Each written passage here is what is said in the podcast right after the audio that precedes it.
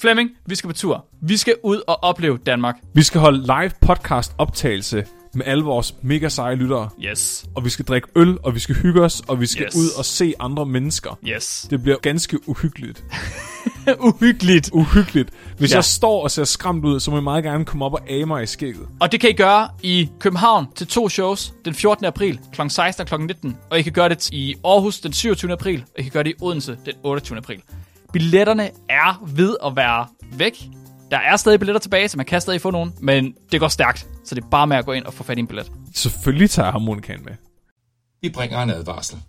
Den følgende podcast handler om vanvittig videnskab.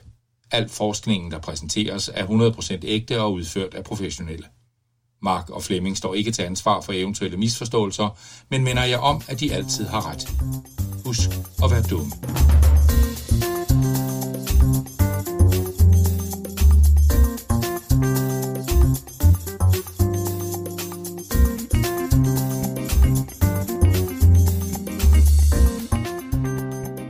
Velkommen til Spækbrættet. Din bro til vanvittig videnskab. Jeg er en omvandret generator, Mark Lyng. Og jeg er øh, bit af en radioaktiv høne, Flemming. En radioaktiv høne. Hvor, hvor hårdt bider sådan en? Det er ikke så slemt. Øh, Er du, er du, er du hønemand nu? Ja, altså det går lidt mere ondt end, end en radioaktiv æderkop. Men til gengæld er Mm. mine superkræfter meget sejere end Spidermans. Det kan, og radioaktiv æderkoppe er også bare sådan lidt, altså, det er sådan lidt vagt, er det ikke det? Jo. Uh, who cares? En høne, der er fandme noget, noget gas i. Jeg har sådan en hønsesans, øh, så at jeg kan blive utrolig bange for ligegyldige ting øh, ud af det blå, for eksempel. Ej, det er simpelthen smukt, Flemming. Ja. Men det er slet ikke det, vi skal snakke om i dag. I dag, der skal vi snakke om fremtidens energi. Uh. Olie, kul og gas, det er alt sammen på vej ud, Flemming. I stedet for, så kommer sol og vind. Men øh, som Donald Trump, han vil sige, sol den skinner ikke altid, og vinden den blæser ikke altid. Så hvad er vores alternativer til alternativ energi? Uh. Så Flemming, hvad skal du snakke om i dag? Jamen, jeg skal snakke om atomkraft, ja tak. Ja. Og øh, det er jo en ting, der står de fleste øh, naturvidenskabsfolk meget nært. Det er mm-hmm. øh, egentlig debatten om atomkraft. Fordi da jeg startede med at læse på universitetet, der troede jeg, at det var en kontroversiel mening, jeg havde, at jeg var for atomkraft. Men så opdagede jeg bare, at det er alle andre, bortset fra biologerne, de kan ikke lide atomkraft. Nej, det, det er som om, at det... Og jeg ved ikke hvorfor, fordi det skulle i virkeligheden være grønnere end både kul og olie og gas. Og det er lige præcis det, vi skal snakke om i dag. Fordi der er rigtig Ej, det mange fordomme om atomkraft, som har gjort det så upopulært. Og det er det, jeg gerne vil komme lidt ind på i dag. Ah, Skide godt, Flemming, skide godt. Inden da, så skal vi lige have nogle andre eksempler på fremtidige energikilder, fordi kernekraft er ikke... Det, det er ikke det eneste, vi har af muligheder. Der er nogle andre, der har fundet på nogle, øh, nogle ekstra muligheder, vi kan bruge. Så jeg skal snakke om energihøster. Uh. Små hemster-gimster, der kan suge energien ud af mennesker på bedste Matrix-vis, Er det børn? for at sætte strøm til en pacemaker. Det, øh, det kan være børn. Det kan være børn. Hvor sagde du lige, du kunne sætte Det- strøm til en pacemaker? Blandt andet. Det kunne være alt muligt.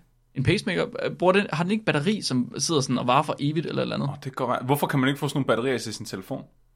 Ja, præcis. Men hvad nu, hvis du bare kunne lade telefonen op, mens du gør ting, Flemming? Shit, mand. Så, så, så skal man have et aktivt liv, før det giver mening. Ja, måske ikke. Måske Det kunne være ret sejt. Jamen, jeg glæder, det glæder mig til at høre om. Er det det, du skal snakke om nu så? Det er nemlig det, jeg skal snakke om nu. Så det starter vi med, og så bagefter så går vi ind i kernekraftdebatten.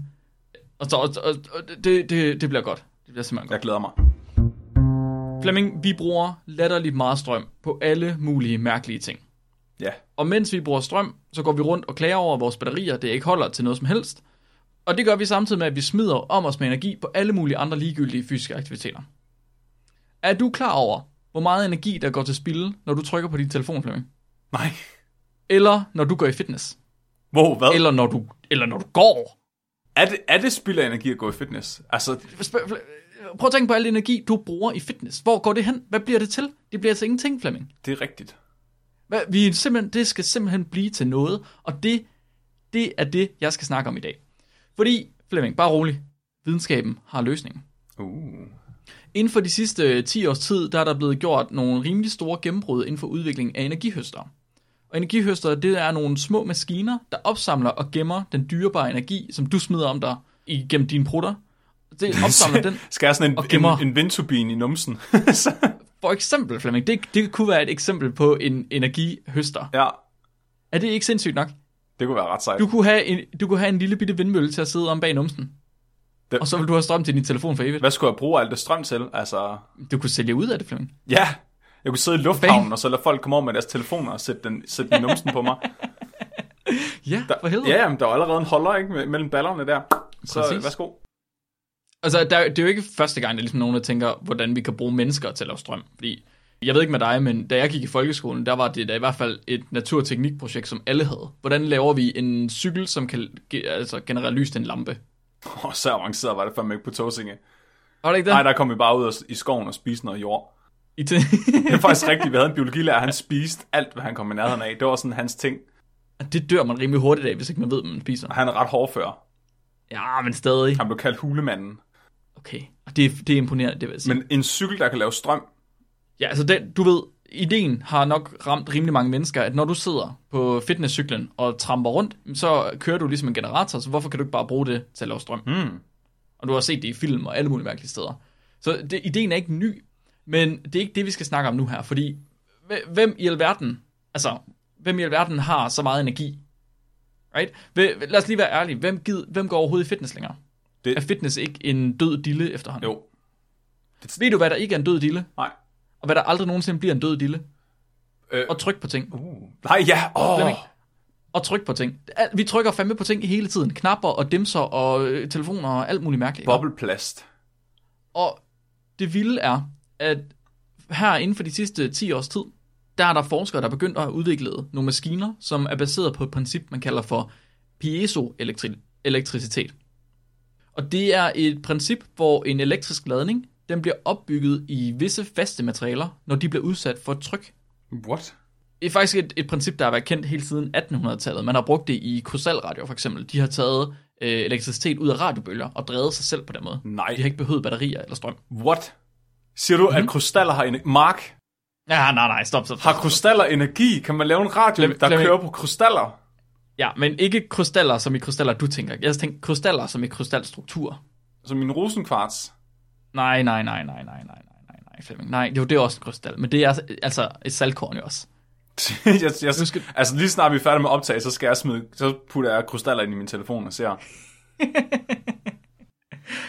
så der er nogen, der er begyndt at lave de her piezoelektriske maskiner, som simpelthen kan lave elektricitet ved, at du gør ting. Altså, du går, eller trykker på ting, eller du rører ved ting.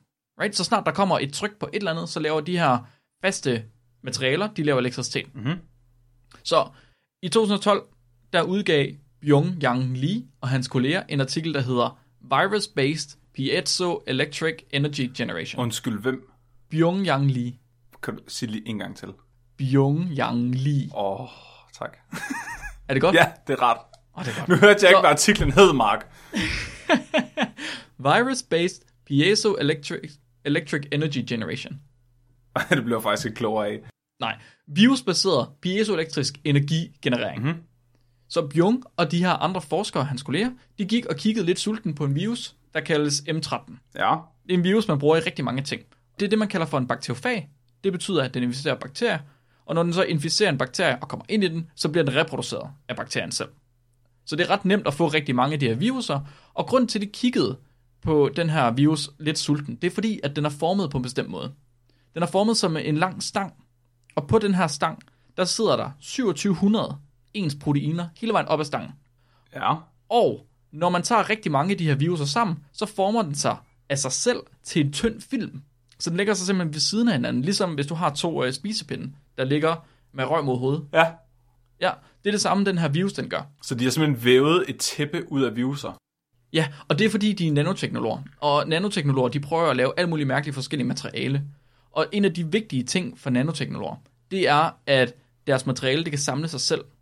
Mm. Fordi når først du kommer ned på nanoskala, så kan du ikke, så kan du ikke øh, manipulere med noget længere. Så, så nytter det ikke noget at lave en fabrik i Kina, fordi selv deres Nej, fingre lige er ikke små nok. Præcis, Flemming. Det, altså uanset hvor lille et barn du tager, så, er det ikke, så går den produktion bare ikke langt nok ned. Nej. så Nike-sko, de skal laves ud af nanoteknologi som det næste, fordi det, det laver også sig selv. Ja, præcis, præcis. Ja. Så for eksempel nanobot og sådan noget. Man vil gerne have, at alle de her ting her, de ligesom kan samle sig selv, fordi når først du har udløst det, så kan du ikke røre ved det længere. Ideen med den her bakterie, det er, at de der proteiner, der sidder på, de har alle sammen en ladning. Og derfor så tænkte Bjung og hans kolleger, de tænkte, at den måske var piezoelektrisk. Mm. Fordi den har to poler, ikke? Ja. En øh, negativ pol og en positiv pol. Og hvis den ligger med hoved mod røv, så ligger den med forskudte poler hele vejen hen. Åh, oh, det er ligesom de der geomag øh. Ja, præcis. Lige præcis. Fuldstændig rigtigt. Huh. Så de vil, først og fremmest, så vil de gerne lige finde ud af, om den her virus, den rent faktisk var piezoelektrisk. Så de laver den her tynde nanofilm af viruser, og så sætter de et elektrisk felt til filmen. Og så kigger de på proteinerne under et mikroskop, for at se, hvad der sker. Og, og da de gør det, så ser de, at proteinerne, de twister rundt om, øh, sorry, de proteiner, der twister rundt om virusens krop, de begynder at vride sig, Mhm. Når de har sat strøm til den. Nå, Det er ikke alle proteiner, der gør det. Det er ikke alle proteiner, der begynder at vride sig, når der kommer strøm til. Så det er altså et tydeligt tegn på, at den rent faktisk har piezoelektricitet. ja. Fordi hvis man gjorde det modsatte, nu fordi de har sat strøm til den, så får du øh, den her reaktion, hvis man kan sige det på, det, på den måde. Men hvis du gør det modsatte, trykker på den, eller får den til at vride sig, så laver den strøm i stedet for. What? Så hvis du trykker ja. på filmen, så bevæger proteinerne sig, og det laver strøm. Ja, lige præcis, det er lige præcis. Kunne man så lave sådan en boksebold øh, ud af det der? Ja, ja, altså det er det der hele ideen. De vil gerne lave den her film, og de vil gerne kode alting med den her film. Ja. Right? For du kunne, have, du kunne have det som gulvunderlag. Fordi hver gang du så gik, så laver du strøm. Så kunne man få sådan et, et billede af sin øh, dansklærer fra 4. klasse, og så kunne man bare stå og, og behandle hende, som man har lyst til. Ja. Og så får man strøm Altså, ud af det. Havde du en dårlig lærer i 4. Ja, klasse, oh, Flemming? Gud. Nej, det er jeg ked af. Det er jeg ked af for dig. Jeg kan, ja, vi skal ikke tale om det, Mark. Jeg, vil, ikke- jeg har ikke lyst til Nej. at gå ind i det. Så det, der sker godt, det er, at viruserne i sig selv, de fungerer som magneter. Og når de bliver trykket på, så gnider de her modstridende magnetfelter, de har. Du sagde, det var ligesom de der, øh, hvad hedder du, geomag. Ja. Right? Så negativ pol mod positiv pol, de begynder simpelthen at vride sig og gnide sig. Og, og når de her magnetfelter, de gnider op ad hinanden, så begynder de at generere en strøm. Mm. Ligesom øh, gør de de, der fordi- øh, cykellygter Ja, med, to, med magneter, der kører forbi hinanden. Præcis, det er nemlig lige præcis en dynamo. Ah. Så det gør de, fordi at proteinerne de skifter position, alt efter hvilket tryk de føler. Når du trykker på det, så krøller de her proteiner sig lidt sammen, og så når du giver slip, så krøller de sig lidt ud igen. Så det er fuldstændig ligesom dynamo-princippet. Det er sejt. Men den piezoelektriske styrke, som viruserne havde, altså den mængde strøm, de kunne lave naturligt, den var i virkeligheden ikke særlig stor. Og det betyder, at de ikke genererer særlig meget strøm, når de bliver trykket på maven. Men heldigvis, så er lige præcis den her type virus ret nem at genmodificere. Så som sagt, så fungerer virusen som magnet med en positiv og en negativ pol. Og når vi snakker elektricitet og poler inden for molekylærbiologi, så øh, tænker os, der arbejder med det, vi tænker på nogle få bestemte aminosyre. Ja, det gør jeg. Jeg ved lige, hvad for nogen du snakker om. Ja, lige præcis, det er godt, Flemming. Aminosyre er jo det, der ligesom bygger proteiner op. Og nogle af aminosyrene, de har en ladning.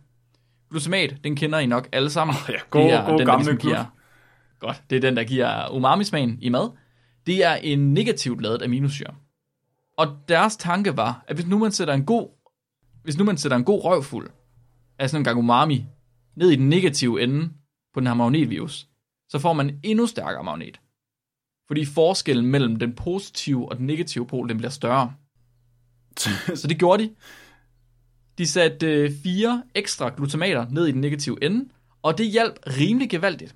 Men de synes stadig ikke, det var nok. Så de tænkte, hvordan får vi mere energi ud af sådan en fætter? Mhm. Den, er, den er lidt tynd, er den ikke det? Den her film. Mm. Kan vi ikke bare gøre den tykkere? Så det gjorde de.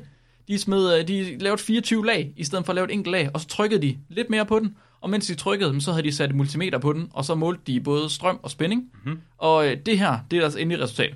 Nu skal du holde fast, Flemming, nu skal du holde fast. Ja. Er du klar til at høre, hvor meget de fik ud af den? Ja. De fik 6 nanoampere og 400 millivolt ud af et tryk på den. Hvor, hvad, 400 millivolt ud af et tryk. Ja. Det giver en effekt på 2,4 nanowatt. Flemming, en typisk elkedel, den har en effekt på 2 kilowatt. Ja. Så det, Så der, du skal trykke 833 milliarder gange for at køre en elkedel. i, i hvad? I et sekund, eller hvad? Ja, altså bare for, for at have effekt nok til at kunne køre den overhovedet. Wow, ja, okay, så 800, så ja. Så det er rigtig, rigtig, rigtig hurtigt, du skal trykke. Du skal trykke, ja, lige præcis. Ellers så skal du have 833 milliarder af de her maskiner, for at du får energi nok til at køre en elkedel. Det er fair nok. De, de viste i deres artikel, at der er strøm nok til, at de kan vise tallet 1 på et digitalt display. Du ved, de der to streger, mm. der kommer op. Så når de trykkede på den, så kom tallet 1 frem. Og de har også regnet ud, at øh, spændingen svarer til omkring en fjerdedel af, hvad der er i et øh, AAA-batteri. Okay. Og så, øh, jeg sad, jeg sad lige før og skrev det her, og så sidder så Helene, hun sidder ved siden af, og så hun sådan lidt, hvad, altså hvis nu man lægger det i gulvet, hvad så hvis man er tykkere? Åh, oh, ja. ja. Kan man, fordi de har en enhed, de smider på, den der piezoelektriske styrke, Ja. den er afhængig af trykket, der kommer. Så der kommer en vis ladning, alt efter hvor meget tryk man har. Så hvis nu man trykker mere, kommer der så mere ladning? Det må der jo gøre. Fuck, det er smart. Ja, det er Så smart. skal man sørge for en hel masse tykke venner, der altid kommer på besøg. Ja, præcis. Og så skal man hele tiden få dem til at hente ting. Sådan, ej, kan du ikke lige hente en tallerken? Åh, oh, ej, ved du hvad, jeg glemte gaflen. Måske kunne man bare, du ved, have, hvad hvis man køber en tyr eller sådan noget, og bare lader dem gå rundt i et cirkel Kæft, mand. Og så, på det der. og, så, og så når der er nogen, der er efter mig, fordi jeg har taget på, så kan jeg bare sige, det er fordi, jeg tænker på klimaet. Ja, præcis. Jeg laver strøm. Ja, Jeg er lige ved at lave strøm. okay, jeg har en anden opfindelse med også, og den, øh, det kan eventuelt være ekstra materiale det her, men jeg har en anden opfindelse med også, og den tager udgangspunkt i en lidt mere aktiv hverdag. Så hvis ikke du bare vil trykke på din telefon for at få strøm, jeg kunne bedre Så, lide den der med at øh, blive tyk, Mark. kan du bedre lide den? Ja. Hvis nu man ikke har lyst til at blive tyk, der er en tendens at folk de ikke vil være tykke nu om dagen. Nå. så øh, er der et øh, hold forskere fra et universitet i Exeter, som har udviklet en knæskinne, der indeholder et piezoelektrisk materiale. Mm-hmm. Og det betyder, at du kan generere strøm, mens du går, hvis du har den her skinne på. Ja. Så skinnen den fungerer ved, at man har en ring til at sidde på knæledet, der er fæstnet til låret. Og øh, sat til den her ring, der er en lille bevægelig stang, som så er fæstnet til lægen. Så det betyder, at når knæet det bøjer, så sætter det gang i en rotation, som er udført af magneter, der er inde i ringen. Og den her rotation trækker i en lille piezoelektrisk stang, så stangen begynder at generere strøm. Men der er et lille problem, fordi menneskets gangfrekvens er ret lav. Den er faktisk øh, meget, meget lavere end den her piezoelektriske høsters resonansfrekvens. Og det betyder, at høsteren den er super dårlig til at opsamle og omdanne energi. Mm. Så øh, du, du kan tænke lidt ligesom en trampolin, ikke? Og hvis du hopper og rammer en trampolin, præcis når de makker også rammer trampolin, så hopper du højere, end du gjorde før. Ja. Så hvis I rammer hinandens frekvens der, så hopper du højere. Men hvis du hopper for langsomt, så rammer du ikke det her resonanshop, og så mister du al den energi. Ja. Så holdet fra øh, Exeter, de implementerede en frekvensopskaleringsstrategi, hvor de simpelthen tog lave frekvenser fra miljøet, og så kunne de opskalere den ved at slå på noget piezoelektrisk med en guitarplekter. Så inde i den her knæskinne, der sidder der en guitarplekter, Hvad? Nej. og så, så, så, den, så sidder der et par magneter, og så sidder den fast på de magneter. Siger du? Og så kører den rundt, når det er, at du går, og så rammer den det her piezoelektriske materiale med den helt rigtige frekvens. Du fik lige, du fik det til at lyde meget videnskabeligt at tage to magneter og, det, og guitarplekter og tape det fast til nogen. Så på den her måde, Flemming, der var de i stand til at udvikle en knægenerator, der er større end en uh, Don Joy skin, hvis du nogensinde skulle have haft sådan en på. Og den, så lavede den 5,8 milliwatt Milliwatt. effekt. Milliwatt. Okay. Før der havde vi nanowatt. Ja. Det er 2 millioner gange mere end virusknappen. Sat på de knæ. Det. Er faktisk ret godt gået. det betyder, at du skal gå 345.000 skridt for at have effekt nok til at gå, øh, køre nedkæde. Det gør jeg alligevel om onsdagen. Ja, det er jo det. Helene, hun mente, at hvis man går 50.000 skridt om dagen, så er det selvfølgelig 7 dage. Og 50.000 skridt, det er hårdt. Det er rigtig hårdt. Ja. Ja, det er meget. Men så skal du også have skin, den der skinne på begge knæ. Ja. Uh. Ja. Ellers så tager det 14 dage. Kan du så også få dem på albuerne, hvis du så render og slår med armene, mens du går også? Ja, ja, ja, ja. Så er, det lige, så har du lige pludselig uh, halv, altså, halveret igen. Ja, eller, Det er smart, for Ja. det kan godt lide. eller på skuldrene, så kan du gå stavgang. Det ser også mega sejt ud, når folk gør det. Men så, det var i 2016 her, og så i 2018, der var der et andet hold forskere, de synes, at skinnen den var så grim, så de satte lortet direkte ind i knæimplantat, og så lavede implantatet 12 mikrovolt, øh, mikrowatt. Nej. så koster det, jo, så koster det altså 127 millioner skridt. Men til gengæld, så ser du flot ud, når du går med dem. Ja. Det er fordi, det er inde Så i det- din krop. Det er inde i, altså det, du skal ikke have den grimme skin på. Hvordan fuck har de fået lov til at gøre det? Hvordan er det gået igennem har etisk ingen- råd? De sagde, de sagde seriøst, i artiklen der står der, som det allerførste, at de har stået og overvåget, øh, hvad hedder det, stået og overvåget kirurger, der har sat det her implantat ind i knæet på folk, Nej. og givet dem vejledning til det. Åh, oh, gud. Det er kraftigt Ej, sindssygt. det elsker jeg, det kan lade sig gøre sådan noget. Flemming, det er fremtiden. Fremtiden, det er, at du genererer strøm med din krop. Ja, det lyder som om, der er lidt, lidt vej endnu. Ah, nej, ja, ja, ja, det synes jeg ikke. Så stykke det. Ej, jeg synes, det, ser, det lyder fornuftigt. Det lyder perfekt. Ja. Ja, de, de siger, øh, de udtaler sig til en, øh, til en artikel, til et interview, at de der 6 nanoampere, de fik, altså det, det var ikke helt nok. Altså det, som du også siger, det er praktisk, så er det ikke særlig meget. Mm-hmm. Du kan sgu ikke rigtig drive noget med det. Altså knap nok drive en pacemaker. Nej. Men når de kommer op på 50, 70 nanoampere, Wow. Åh. Wow, wow, wow, så, wow. nå, oh, så er det, oh, så kører det. Ja, så kan det også være, at elkedlerne er blevet mere effektive. Oh, og det er en anden ting. Fordi der var en, øh, en direktør for Texas Industry, du ved dem, der laver øh, lommeregner. Mm-hmm.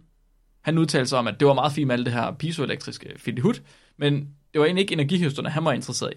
Det var, fordi de virkede egentlig fint nok, synes han.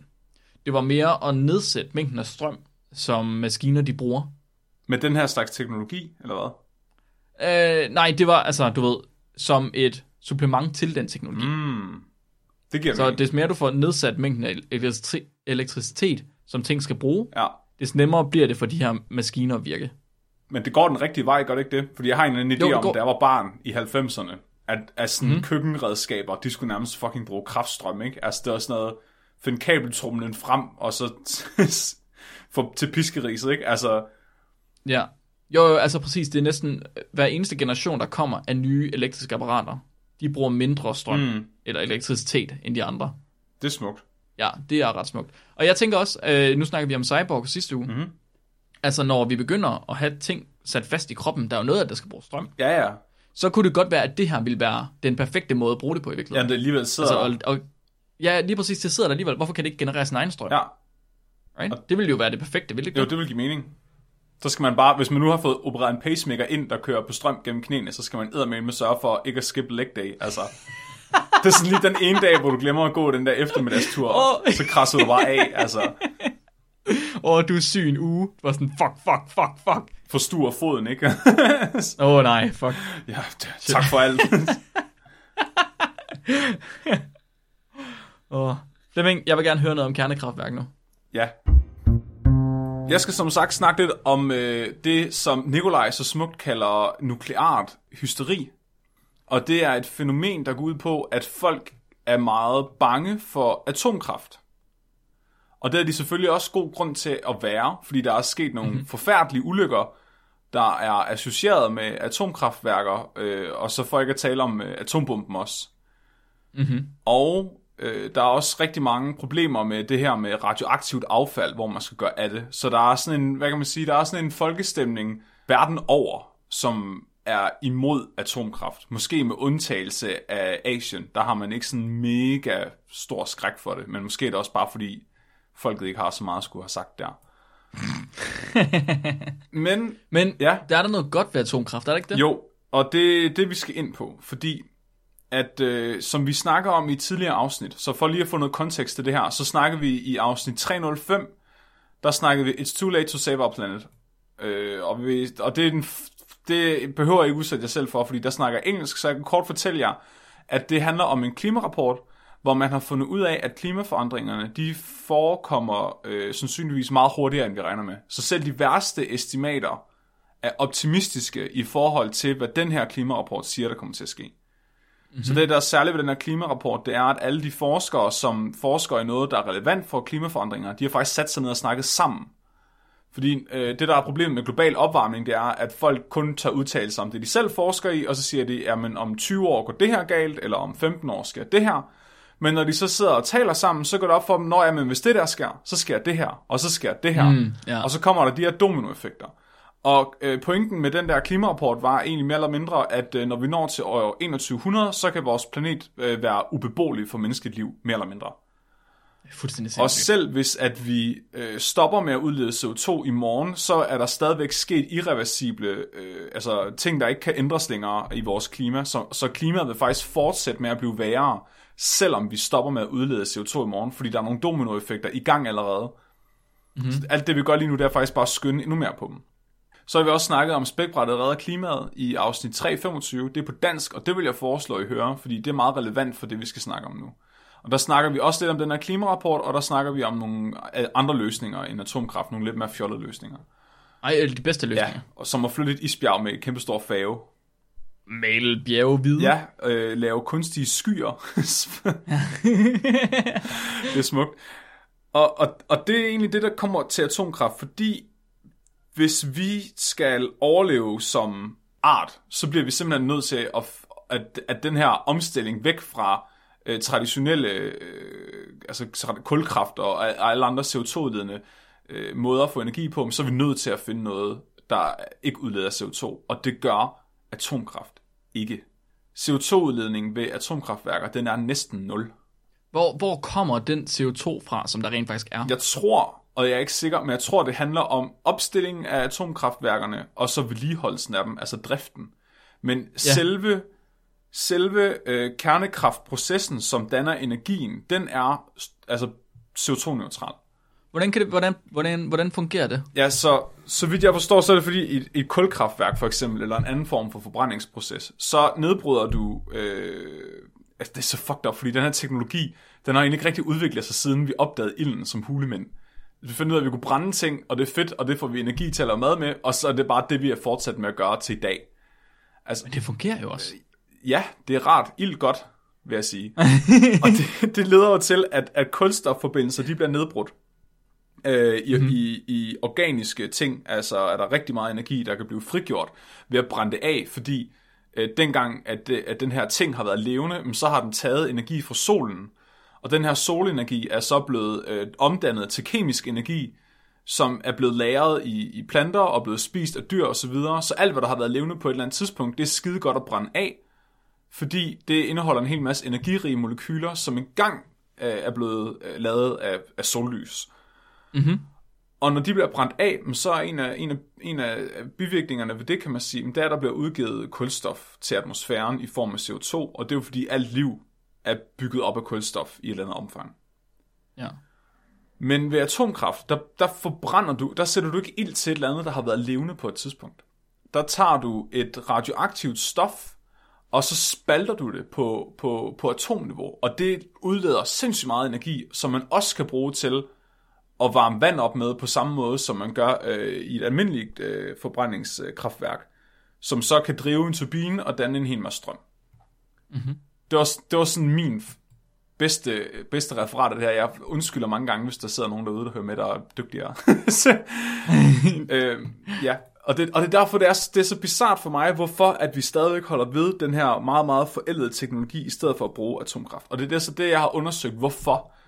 Min fascination af det blev, øh, blev faktisk for nylig øh, blusset op igen, fordi at Cecilie, hun har nogle, altså min kone, hun har nogle meget voksne venner.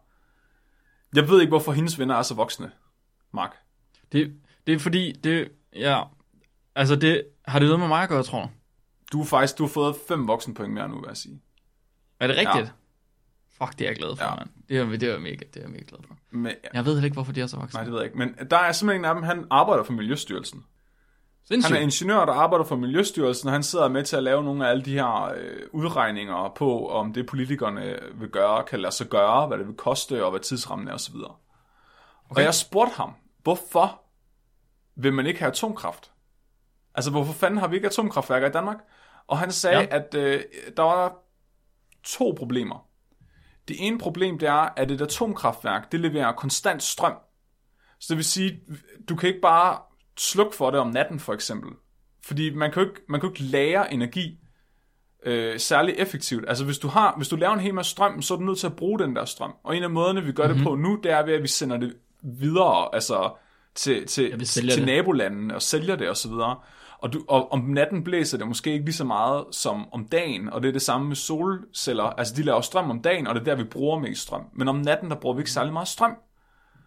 Og et atomkraftværk, det kører altså bare på fuld blæs stort set hele tiden. Så vi vil skulle komme af med den her energi på en eller anden måde. Og så det andet problem, det er, at der simpelthen ikke er noget sted, vi kan ligge et atomkraftværk i Danmark.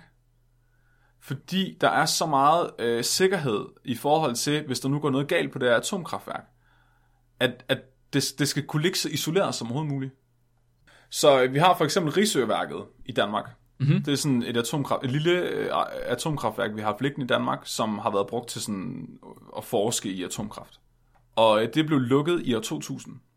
Mm-hmm. Og man har stadig ikke fundet ud af, hvad man skal gøre med det.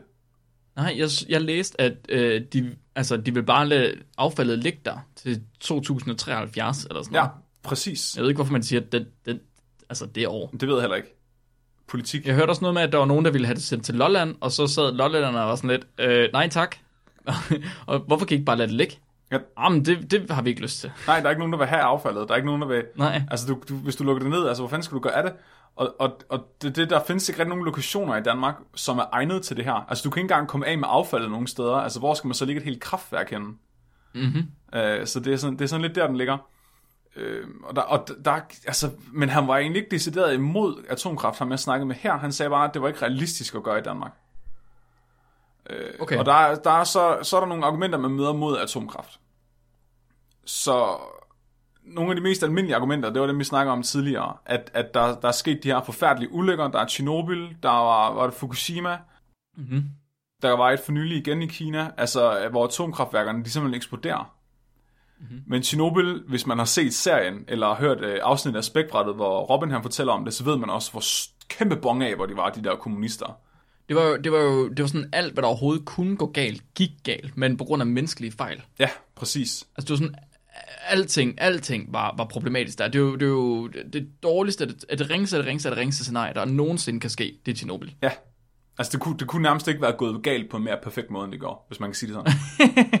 men, men, øh, og, og, og det er ligesom det, at, at fordi at det er så det er så håndgribeligt med sådan en ulykke. Altså, det er, det er så nemt for folk at se sådan en ulykke og sige, atomkraft farlig.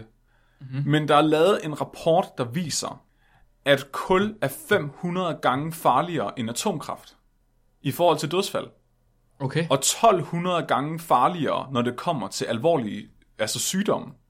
Så, så, så kulkraftværker, de forårsager 500 gange så mange dødsfald per energi, de udleder, end, et, end atomkraft. Mm-hmm. Og det er det samme, altså det er 1200 gange større risiko for, at du bliver alvorligt syg af et kulkraftværk, som følger af kulkraft. Og det er blandt andet fordi, at der er sindssygt mange regulering, altså sindssygt meget øh, lovgivning omkring, hvordan radioaktivt affald det skal behandles. Men ved konventionelle metoder, altså som kulkraft, der er der nærmest ikke nogen regler. Du må bare smide lortet ud i atmosfæren, du må bare smide lortet ud i naturen, uden der er nogen, der ser skævt til det, fordi det er det, vi altid har gjort. Ja. Og den her kulaske for eksempel, som kommer øh, fra, fra kulkraftværkerne, det er faktisk også radioaktivt. Okay. Og der er også noget arsenik i det. Og det her arsenik, det har samme skadelig virkning som, som radioaktivitet. Altså det fører til de samme øh, følgesygdomme, som radioaktivitet kan gøre. Der bliver produceret 10.000 tons arsenik om året. Og det er farligt for evigt. Altså det holder ikke, det er ikke, det er ikke ligesom, øh, altså hvad hedder det, radioaktivt henfald. Altså det her arsen- arsenik, det er så stabilt. Det har ikke nogen halveringstid. Nej. Men, men, men det er stadigvæk i orden at lukke det ud. Ja, det er jo sindssygt. Men der skal, mere, men der skal selvfølgelig mere til end, end radioaktivitet, for at det er dødeligt. Men alligevel er der ikke nogen, der, der tænker over det. Og jeg tror, det er fordi, det er mere abstrakt. Altså fordi det, det er sværere at pinpointe og sige, den her person døde som følge af et kulkraftværk. Mhm. Men, men det er rigtig nemt at gøre det med et atomkraftværk. Ja, klart, fordi hvis den nedsmelter og eksploderer, så er det jo ret tydeligt at sige, det var den der. Ja. Men det er sindssygt, altså atomkraftværker, de er så vanvittige, Mark. For, lige- også lige for at få noget perspektiv på, så mængden af radioaktivt affald, der bliver lavet på sådan et atomkraftværk, ikke? hvis du kigger på mm. en amerikaners samlede energiforbrug gennem et helt liv, og det er en amerikaner, vi snakker om, ikke? de bruger fucking meget strøm, så mængden af radioaktivt affald, der bliver produceret som følge af det her energiforbrug, det er på størrelse med en cola-dåse. What? Og du, Så, ja, oh. Det er jo sindssygt. Og, og det, der, det der er med den her forurening, altså det her radioaktive affald, det er, det er jo, altså, en ting er, at det ikke er mere end en coladåse. En anden ting er, du har det. Du kan flytte det. Det er ikke ude i atmosfæren. Altså, du, du, du har ikke lukket en af de mest stabile molekyler ud i atmosfæren til at ødelægge vores planet. Du kan grave dig ned i et fucking hul i Sverige, hvis du har lyst. Fuck svært. Ja. Men kan man... Okay, så er det det, man gør? Graver man det ned? Er der ikke andre løsninger, end at grave det ned? Jo, og det kommer jeg ind på lidt senere. Der er faktisk et dansk firma, som kigger på at lave et kraftværk, der kører på radioaktivt affald. Okay. Ja. Så for at vende tilbage til, hvorfor at vi ikke øh, vil kigge på atomkraftværk i Danmark, fordi nu var det her det var bare en anekdote om en, jeg selv kender, så er der rigtig mange eksperter i Danmark, der har været udtalt sig om det her. Mm-hmm. Så der er Gorm Brun Andresen, som er lektor ved Aarhus Universitet og forsker i vedvarende energi, og han siger, at atomkraft øh, egentlig er fordelagtigt, men vi simpelthen ikke kan nå at opføre et atomkraftværk, inden det er for sent. Nå, okay. Fordi der er, der er så mange regler omkring at opføre atomkraftværker, at det, tager, det vil simpelthen tage så mange år at, at færdiggøre det, at klimaforandringerne allerede vil være så permanente og skadelige, at når atomkraftværket er færdigt, så gør det lige meget. Ja, ja, ja, Er det klar. ikke sindssygt? Jo, det er fuldstændig vanvittigt. Man har prøvet i... Så det er allerede for sent. Det, vi skulle have gjort det, da, altså, da de protesterede, i, demonstrerede i 80'erne. Ja. Det var der, vi skulle have gjort det Ja, for. altså basically, dem der render rundt med de der atomkraft, nej tak t-shirts, de har ødelagt verden. De- hvis, vi havde, hvis vi havde fortsat i det spor, ikke, så kunne vi have levet et samfund i dag, der, var, der stort set er CO2-neutralt. det er Er det, ikke, er det ikke vanvittigt at tænke på? Fuldstændig. Men man kan jo i virkeligheden godt forstå dem, fordi hvad nu, hvis der kom en, altså, hvis der kom en ulykke i dag fra en eller anden energikilde, der slog, altså der slog alle rensdyrene i Sverige ihjel. Vil du så ikke også gå ud og sige, den energikilde har jeg ikke lyst til? Jo jo, altså det er jo fearmongering, jeg ved ikke, men, men base, altså kulkraft, ikke? Den masseudryddelse, mm. vi er i gang med lige nu af, af liv på jorden, den er jo flere gange hurtigere end den, der var, da dinosaurerne uddøde. Mm-hmm. Altså det er jo ikke bare rensdyrene, der dør på grund af global opvarmning, det er alt. What? Shit. det er også, øh, Jamen, det kan jeg godt se. ja, Men det er svært at forholde sig til. Det, det er meget diffust. Ikke? Altså, som du også siger, det, det er ikke rigtig noget, man ligesom kan sætte, altså, sætte noget fysisk til. Det er bare, det er bare en, en askesky, der kommer ud, og så, du ved, jeg kan ikke se den, men den slår ting ihjel alligevel. Men der er jo Tjernobyl, den sprang i luften. ja, Slår alle rensdyrene ja. Men det er som om, Det kan jeg sgu da forholde mig til. det, det er den samme effekt, ikke? Som, som, som, det er ligesom, at det er et problem at få folk til at forstå klimaforandringerne. At der Mhm. er rigtig mange, der ikke kan forholde sig til det, fordi det er så abstrakt. Det er det samme med, at de ikke kan forstå øh, altså føl- følgevirkningen ved, ved konventionel øh, altså energi ja. og kulkraft. Fordi det er så abstrakt, ja. at man, man, man kan ikke forholde sig til det. Det er ikke noget, der påvirker mig lige nu. Jeg kan ikke forestille mig, at jeg dør af arsenikforgiftning på grund af noget, jeg ikke kan se. Men jeg kan godt forestille mig, Nej, at jeg bliver til hulk. Men selvfølgelig er der også, altså det, nu sidder vi jo kun og sammenligner det med kulkraft. Altså der er jo også, ja. øh, hvad kan man sige, andre bæredygtige øh, energiformer. Altså i Danmark for eksempel satser vi rigtig meget på vindmøller, hvilket er fantastisk. At vi mm-hmm. har mulighed for at gøre det. Øhm, jeg tænker mere på i forhold til, til, til de lande, som nu er på vej op, altså som, som er på vej op i middelklassen, som, som begynder nu at have, have rigtig stort øh, brug for energi. Øh, for eksempel mange af de afrikanske lande og så videre, altså og i Asien også. Altså der er rigtig mange, der begynder at blive middelklasse nu, og de begynder virkelig at brænde rigtig meget kul af nu. Altså fordi det kan ikke mm-hmm. betale sig for dem at begynde at bygge altså vandturbiner og vindmøller og alt muligt. Hvis man havde teknologien til bare at give dem atomkraft med det samme, ikke? Det er ligesom, når man spiller World of Warcraft med en, der er meget højere level, end man selv er, og de så bare kommer og giver en en økse til level 60, ikke? eller et eller andet. altså, det, bare, det giver bare bedre mening, i stedet for, at de skal sidde og grinde alle de der kedelige dungeons. ja, jeg kan godt se Ja. det. Så der er også uh, Bent Lauritsen, som er afdelingschef ved Center for Nuklear Teknologi ved DTU. Han siger, uh, han siger også, at, uh, at, at altså, atomkraft, det vil være fantastisk. Mm-hmm. Men best case scenario, det er, at uh, hvis vi gik i gang med at bygge atomkraftværket i dag, så vil der gå 10-15 år, før det er op at køre. Det er jo, ja. Han sammenligner det med et kraftværk, et atomkraftværk i Finland, og det kan jeg simpelthen ikke udtale, det her. Olkiluoto. det er 100% rigtigt. Ja, de har et atomkraftværk allerede, men de er i gang med at bygge et til. Og det atomkraftværk, okay. det ligger nordvest for Helsinki, tæt ud ved kysten. Og det er meget normalt, at man ligger de her atomkraftværker tæt på kysten. Fordi at øh, de skal bruge vand til at blive kølet ned med, og så er der vand lige i nabolaget, plus at så har du ligesom, hvad kan man sige, altså så er du ikke, så er du ikke beboelse 360 grader rundt om dig, hvis det springer i luften. Nej, klar. Så, så, er der nogle, Ja, ja, så er der nogle delfiner, der får nogle ekstra øjne og sådan lidt. De gik i gang med at bygge det her kraftværk i år 2000. Det er stadigvæk ikke færdigt. Ah, what? Ja. Det kan ikke være Det meningen. forventes færdigt i år, men altså, det er ligesom den der Game of Thrones bog. Den kommer bare aldrig. Altså, Nej, nej, nej, klar. det er også gået fra at koste øh, 22 milliarder til at koste 70 milliarder.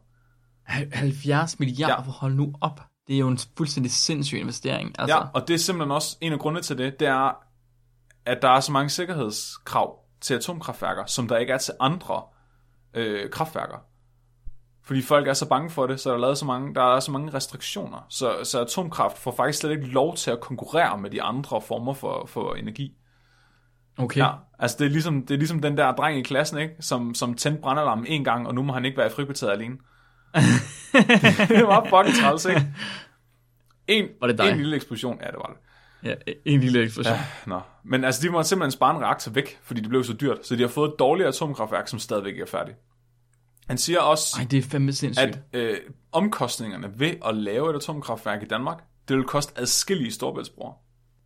Altså ham, ham fra DTU, han, han sagde, at det kunne koste op til, til prisen af 10 storbæltsbroer at lave et atomkraftværk i Danmark. Hvad koster Storebæltsbroen?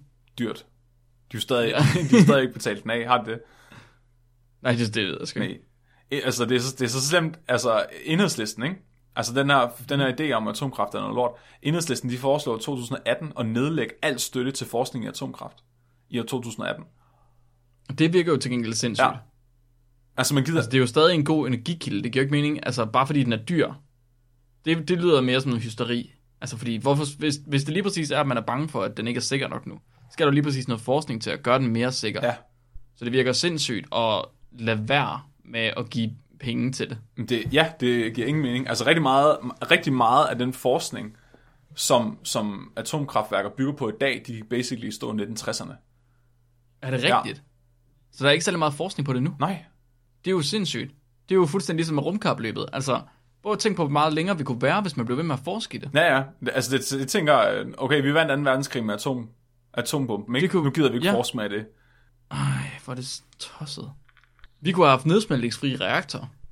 Altså, vi kunne, vi kunne have haft noget, der var øh, altså, mere sikkert end vindmølle. det. Jeg har hørt Donald Trump sige, at vindmøllerne, at støjen fra vindmøllerne, de giver cancer. Det tror jeg på. Og prøv at tænke på, Ja, hvad så, når der ikke er mere vind tilbage? Når de har spist al vinden? når de har spist al vind. Ja. Ja. Men når solen går ud, ja. Så har vi ikke, så har vi ikke mere energi til at lave sol. Altså, jeg vil gerne passe på solen. Jeg synes, det er ærgerligt, at man bare tærer på den på den måde. Altså, Ja, det synes jeg også. det er ikke fjollet. særlig bæredygtigt. Så, så, øh, Hvordan, ja, jeg synes, sommer, det må gerne være der i lang tid nu. Ja, det vil være rart. Men altså, det er derfor, vi har global opvarmning, Mark. Nå, det er klart. Det er faktisk bare solcellefirmaerne, der, øh, der prøver at snyde os, for at de kan få mere sol. Nå, det er det, de laver. Ja. For helvede. der er også en af, der er Brian Vad Mathisen, som også er en ekspert inden for det her. Han, han udtaler sig, at, øh, at udover at øh, atomkraftværkerne, de tager så lang tid at opføre, så det nærmest ikke kan betale sig, når de endelig er blevet opført, så det, at de ligger ud til kysterne, vil faktisk betyde, at på grund af klimaforandringerne, så kan det være, at klimaforandringerne ved kysterne kommer til at ødelægge atomkraftværket, inden det er blevet opført. Hvordan det? Fordi at vandstanden, vand, vandet stiger. Der kommer mere og mere ekstremt vejr. Nå, selvfølgelig. Altså vejret er jo mere ekstremt ude ved kysterne, end det er inde på, på land. Altså, så du, du, Ja, du vil komme ud for, at vejrforholdene de vil ændre sig. Altså, vi er så langt inde i det her globale opvarmning-pis, at man ikke engang kan bygge et atomkraftværk ved kysten, uden at bekymre sig for, om naturen ødelægger det, inden det er klart. Vil det sige, at, at altså, atomkraft er ikke en mulighed alligevel? Måske. Måske. Ikke, ikke, jeg vil sige, atomkraft i den version, det findes i nu, vil ikke betal, kunne betale sig i Danmark. Nej, Okay. Men, der, men der kommer måske snart noget nyt, og det, er det, og det er det, jeg krydser fingre for. Så der er det her danske startup, som jeg snakker om før. Og det er øh, Troels Schönfeldt, øh, inden fra øh, Københavns Universitet, Copenhagen Atomics, mm-hmm. som øh, har lavet et øh, firma, der hedder Seaborg Technologies. Og det er et firma, der er startet over en øl blandt en gruppe fysikere, som bare sad og snakkede. Og, og, og hvad, hvad blev det så til? Det blev til, at de sad og snakker om, hvor fucked up at det er, at der ikke er nogen, der forsker i atomkraft. Det er også fucked up. Altså, jeg, det er fandme rigtigt. Ja, altså de, de sad og snakkede om, at det giver ingen mening, at der ikke er nogen, der kigger på det. Og det er ligesom at gå i stå i 1960'erne. Øh, og i 1960'erne, der var man allerede begyndt at kigge på nogle ret interessante ting. Så man var begyndt at kigge på at lave øh, reaktorer, som kører på thorium, som er et radioaktivt stof, der er mere sikkert end, øh, end uran. Okay, hvordan, hvordan er det mere sikkert end uran? Det er mere stabilt. Jeg tror, at den måde, det, må- den måde, man kan sige, hvis man kan sige, forbrændingen, den foregår på, er mere kontrolleret. Ah, okay. Men, men den type reaktorer, de, at de specifikt kiggede på, det var faktisk saltkølede reaktorer. Saltkølet. En saltkølet reaktor, ja. Så det, kø, de kører ved så høj temperatur, at salt bliver flydende. Ja. Så hvis du køler med salt i stedet for vand, så bliver det meget mere sikkert. Fordi der, altså, for det første så kræver vandkøling jo, at man placerer det ved kysten. Det er du ude om, hvis du bruger salt i stedet for.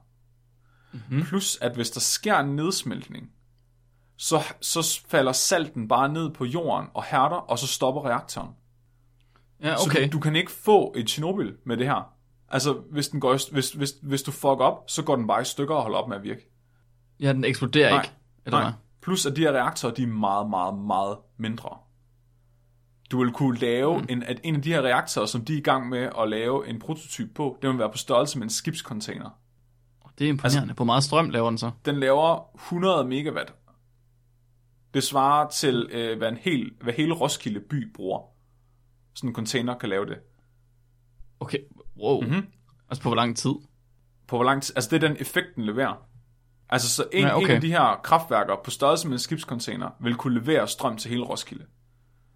Okay. Og han taler om at masseproducere de her små kraftværker, og så bare opstille dem rundt omkring i landet på samme måde, som vindmøller bliver opstillet i dag. det er Og ved sindssygt. du, hvad det bedste er? altså, Det er ikke kun det der thorium, det kører på. Det er faktisk radioaktivt affald. What? Yes. For, What? altså den her forbrænding, øh, hvis man kan kalde det en forbrænding, den vil simpelthen foregå øh, med radioaktivt affald som brændstof, og så thorium som supplement. Nå, det er sejt. Ja, så de vil kunne modtage radioaktivt affald fra hele verden, som folk ikke kan komme af med, og så kan de bruge det til at levere strøm. CO2-neutralt. Det er jo mega cool. Hvorfor gør vi ikke bare det? Vil du høre hvorfor? Ja, hvor- Ja, hvorfor? Fordi i 1985, der var der en protest, der hed Atomkraft Nej Tak. Hvilket førte til, at har- Folketinget de sagde nej til atomkraft i Danmark, hvilket betyder, at øh, vores kære Troels Schönfeldt, han kan ikke få nogen penge til sin forskning. Ej, hvor er det for helvede. Kæft, Er det ikke sindssygt? Og så sidder enhedslisten derude og siger, nej, det vil vi ikke have. Vi vil hellere have kulkraftværker. Ja, Fuck prøv lige, you, tænk, prøv, lige, prøv lige tænk på, der sidder en dansker med den her teknologi, med, den her, med det her startup, som potentielt kan redde verden. Men, men, men de danske politikere er ikke interesseret i at støtte ham. Så ved du, hvad der, ved du, hvad der sker nu? Hvad så? Kina begynder at lave det samme nu. Kina er, har, har f- samlet op på den samme idé, og er begyndt at gøre det i stedet for. Og Troels han er begyndt at søge penge fra Asien i stedet for, Okay. øh, til, til at opføre de her kraftværker. Ja. Er det, ikke fuck, er det ikke fucked up? Prøv lige at tænke på, hvad det vil gøre for den danske økonomi at have den teknologi, altså, og, og være forløber for det. Ja, altså altså, det, det er dybt, dybt åndssvagt. Ingen tvivl om det. Men er det i virkeligheden, så længe vi får teknologien, altså jeg ved godt, det er ærgerligt for Troels, at, han ikke kan, at det ikke er ham, der ligesom tjener penge på det, og Danmark er fjollet, fordi de ikke vil betale for det. Men så længe vi får teknologien, om det så er Kina eller Danmark, så er det fint. Altså, det håber jeg. Ikke også? Jo, altså, det kunne da være fantastisk. Det, hvis, det, hvis den kommer frem, det kunne være sindssygt. Det kunne være svaret. Det, altså, forhåbentlig. Altså, det kunne være for, det kunne være for sindssygt, jo. Er de, er de svære at etablere? Står der det? Det står jo ikke så meget om det, andet end at, at, at de er, de ikke, ikke, altså nedsmeltninger i dem, de sker ikke. Altså hvis det sker, så, så, får du bare en klump salt, der er træls. Ja, fordi jeg tænker, hvis de, hvis de mangler, det ved jeg ikke, fem års forskning endnu, før de ligesom kan begynde at lave et kraftværk første gang. Hvis det kraftværk så tager 15 år at bygge, så er vi jo lige vidt. Nå, men de, det sige. gør det ikke. Altså, Nej. de, de, de andre atomkraftværker, de tager så lang tid at bygge, fordi du skal lave en betonklods på størrelse med, med Tåsinge. Det er en stor Du betonklods. skal jo lave en enorm bygning udenom det her kraftværk, og en infrastruktur og, og vandkølingssystem, som er fuldstændig vanvittig. Altså, det er jo ligesom i The Simpsons, ikke? Med de der kæmpe store øh, cylinderformede bygninger, ikke? Altså, det, du, okay, sådan ser de måske ikke ud alle sammen i dag, men alligevel, det er det på størrelse med en skibscontainer. Ja, det er klart. De kan lave det, Det jo- altså, de, kan- det er ikke bare, de kan lave kraftværket inde i en skibscontainer. det er jo sindssygt. Det er jo så latter, altså det er jo fuldstændig åndssvagt at tænke på. Vi skal bare have sådan en. Jeg vil have, jeg vil have en. Jeg vil have en nede i min baghave. Ja. Giv mig. Det er fuck, man. Ja, men jeg ved ikke. Jeg synes, ja, jeg synes, det er så underligt, det her. Jeg synes, det er så irrationelt. Det virker rimelig åndssvagt, at man vælger at suspendere det fuldstændigt. Altså, det lyder som en debat, der ligesom skal i gang igen, i stedet for. Ja, ja det er måske det på tide, at vi begynder at snakke om det igen, ikke? Ja, det tænker jeg, at, at det kommer ud, og vi måske laver nogle nye demonstrationer. Jeg har set de der øh, kernekraft, ja tak, tror jeg, i stedet for. Eller atomkraft, ja tak. Du ved, Har du- der blå ja. mærke i stedet for Har du rød mærke. set dem? Ja, ja, jeg har godt set Jeg har dem. ikke set nogen gå med dem. Nej, jeg har heller ikke set nogen gå med dem. Jeg har bare set logoet, og jeg har set, altså trøjerne findes. Men det kunne være, at det var sådan noget, man skulle til at begynde på i stedet for. Og lave sådan nogle t-shirts. Ja, og gå ud og sige, vi vil have det nu. Jeg vil bruge Det er det eneste, alle rigtigt. mine artistiske kræfter til at lave en spækbrættet atomkraft ja tak trøje. Ja, det gør det lige, Flemming. Men det er sjovt, fordi det er som om, at atomkraft har fået et eller andet ry. Fordi jeg synes tit, når man hører folk, der er imod det, så er det i virkeligheden folk, som er rimelig klimabevidste. Ja. Det, øh, og det er måske lidt det samme som folk, der er imod GMO, tror jeg. Det er sjovt, det har jeg skrevet i mine noter, jeg skulle lige til at sige det. er det ja, rigtigt? Der er en øh, psykolog ved Aalborg Universitet, som er blevet spurgt om det her. Einar Baldvin Bardursson. Han siger også, at, at altså, frygten for atomkraft er ligesom frygten for GMO. Altså, det er fordi, det er noget, folk ikke forstår. Altså, det er irrationelt. Ja. Når, det er også sjovt, når du diskuterer det med nogen, ikke?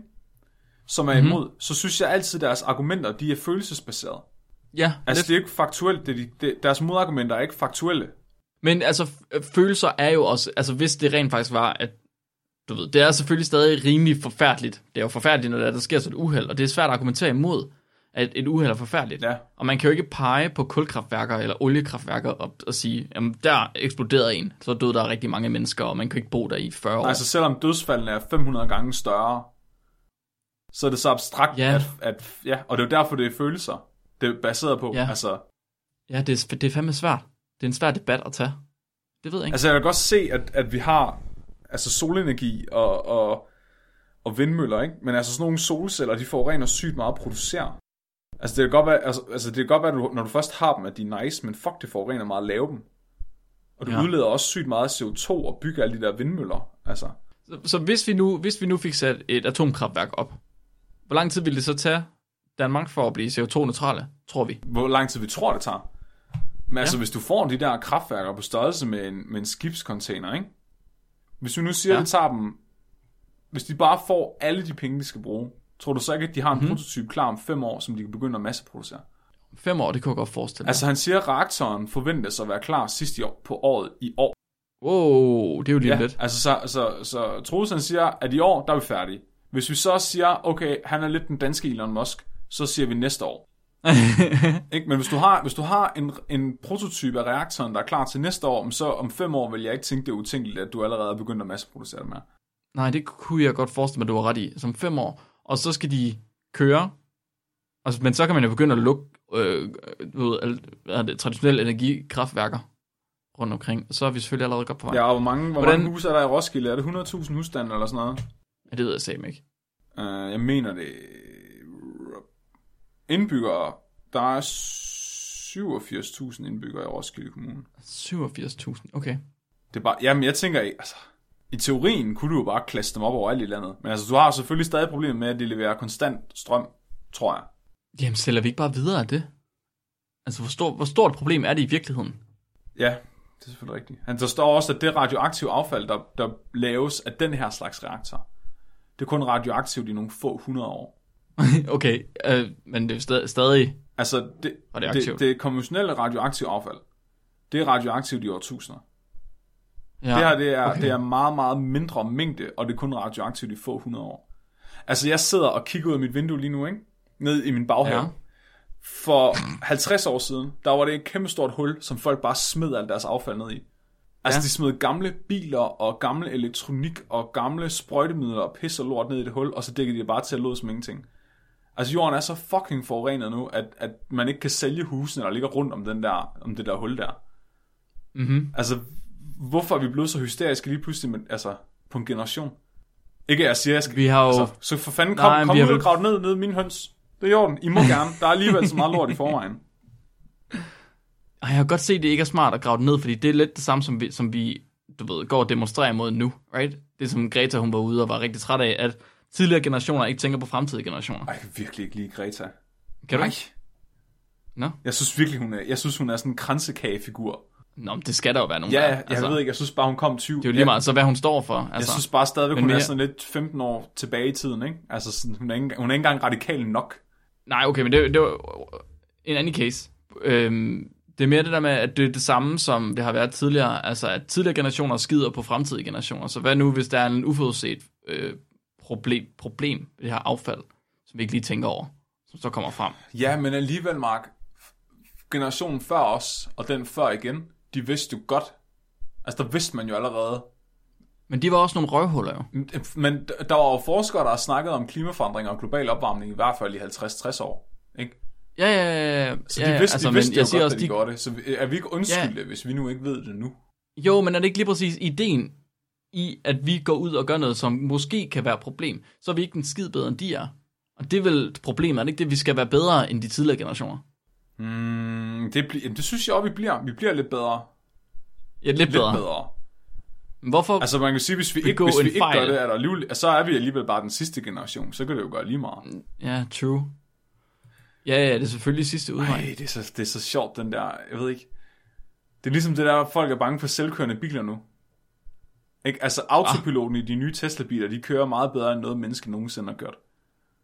Men fordi Ja. der er sket en fucking ulykke med en eller anden idiot, der lagde til at sove ind i bilen og slå, og slå et eller andet fra i den, og den kørte galt, så er det bare blevet ulovligt. Altså, Ej, hvor er det fucking åndssvagt. ikke? Altså, og det er sjovt, fordi Elon Musk han siger selv i et interview, at dengang, at de første biler kom, der var folk så bange for dem, øh, fordi de var vant til hestevognen, at, de, at hver gang der var en bil, der skulle køre rundt, så var der en person, der var nødt til at gå foran bilen og ja. advare folk om, at den kom. Ellers måtte den ikke køre. Ej, hvor det er jo sindssygt. Ja. Ja. Det kan være, det bare er lang tids integrering, men vi har bare ikke lang tid. Det ser ikke sådan ud i hvert fald. Nej, det er sindssygt svært. Du er, du er for atomkraft. Ja. Ja, Hvor er du henne, Mark? jeg er også for atomkraft. Jamen, jeg er, jeg er for Så kan du atomkraft. godt sige det, når Helene hun hører det. vi, ja, ja, vi har snakket om det. Vi har snakket Nå. om det. Hun er imod. Hun er neutral, men øh, på grænsen til Hvorfor er hun imod? Øhm, det er altså de argumenter, vi har snakket om nu. Med affald og med øh, dødsfald og ulykker. Så hun er imod atomkraft, fordi at der er 500 gange færre dødsfald ved atomkraft, og at, øh, at mængden af affald er langt mindre og ikke kommer direkte ud i naturen. Det må være, ja, ja altså det er svært at sige, men Men lige på det her punkt, der synes jeg alligevel, at den, altså, øh, den offentlige debat, den er, blevet, den er blevet forvrænget på grund af misinformation. ja. Altså, så, så de mennesker, der tager beslutninger baseret på deres følelser, de har mere ekstreme følelser omkring det her emne, på grund af nogle ting, der er sket. Så uanset hvad, det du siger, det er, at vi skal have debatten op igen. Vi skal snakke mere om atomkraft. Jeg ved ikke, jeg tror, det er for sent alligevel. Nå, men så er det lige meget. Så flere vindmøller. Sluk for kulkraften. Jeg har lige en sidste ting, jeg har tænkt over. Det, det er, at øh, jeg, kom- jeg kom til at tænke på, at øh, efter atombomben, ikke? Mm. Så, har, så måden radioaktivitet er blevet vist på i forskellige lande. Mm-hmm. Så i, øh, i Japan, der havde man Godzilla-filmene, som bare var the shit efter 2. verdenskrig. Ikke? Det handler mm-hmm. om et kæmpestort monster, der lever af radioaktivitet og render rundt og smadrer højhuse og hele byer. Ikke? Men i USA, der har du superhelte, der bliver lavet af radioaktivitet, ikke? Du har Hulk, Ja, det og du er har. Spider-Man, og du, du har, listen bliver bare ved, ikke? Yes. Det er faktisk rimelig gross, at USA de har haft det på den måde, fordi de har haft hele den der atomtid, som var i 50'erne. Ja, Altså, hvor alting bare hed noget med atom og et eller andet. Ja, ligesom Det var Fallout. faktisk rimelig gross. Ja, ja, ja, præcis. det, det er bare sjovt, ikke? Fordi det var, det var netop et... Det, var, det ser jeg, også- jeg tror ikke, at det er overlagt. Jeg tror ikke, dem, der har siddet og designet de her superhelte og Godzilla, har tænkt på det. Jeg tror bare, at det Nej, er det er et ikke sikkert. tilfælde, og så fordi, at folk har kunne connecte med det på et følelsesmæssigt niveau, så er de blevet mm-hmm. så populære, som de er. Ja, ja det tror Så jeg, jeg synes, det, det er sådan, jeg synes, det er sådan, at atomskrækken, den ligesom har manifesteret sig.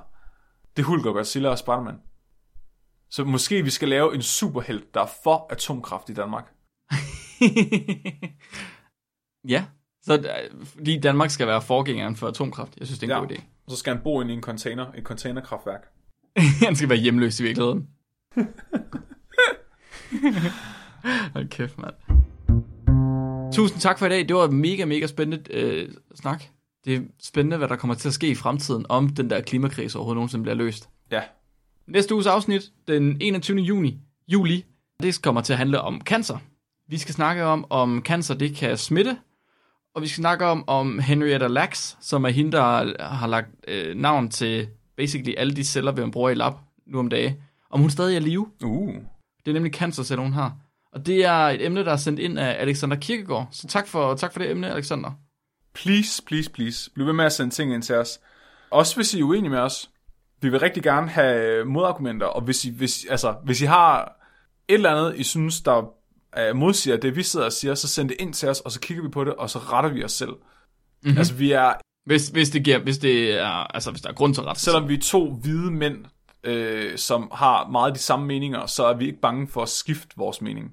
Ja, ja, okay. Er vi ikke det? Altså, Hvis du siger det, det er jo det er okay, Flemming. Både, både om, Ja, altså, både jeg- om jeg siger bare altid og ret. radioaktivitet. Jeg siger bare altid ret. Hvad? Ja, Godt. Jeg har også den har du ret. det har du ikke lagt mærke til nu. Ja, præcis. Der kan du bare se, men så er der ingen grund til at ændre vores meninger. Nej, det er selvfølgelig rigtigt. I kan sende det til os på Facebook. I kan sende det til os på vores uh, gmail, spækbrættersnabelag.gmail.com.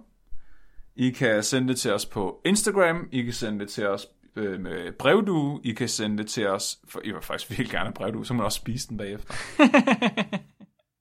I kan skrive dem i kommentarfeltet på YouTube. God damn! For vi har fået en fucking YouTube-kanal. Sådan. Og hvad, hvad er der på den, Flemming? Øh, jeg er gået i gang med at smide alle afsnittene fra sæson 3 op på YouTube. Det er fandme sindssygt.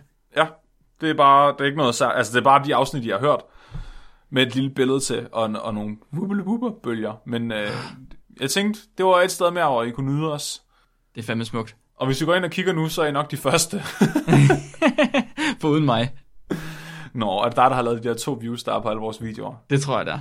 Tak, Mark. Det er mig, der har alle fem subscribers. Oh yeah! Alright. Skal vi ikke uh, sige, det var det for i dag, og så tage dagens dyrefakt? ja, tak. Endnu en gang, så er dagens dyrefakt sendt ind af Stine. Tusind tak for det, Stine. Du må øh, altså blive ved, blive ved, blive ved, blive ved. Frøen, Trichobatrachus robustus, brækker sine egne knogler for at bruge dem som klør. Nej, lad være. Mit navn er Mark, Mit navn det er Flemming. og du har lyttet til Bækbrættet. Husk at være dum.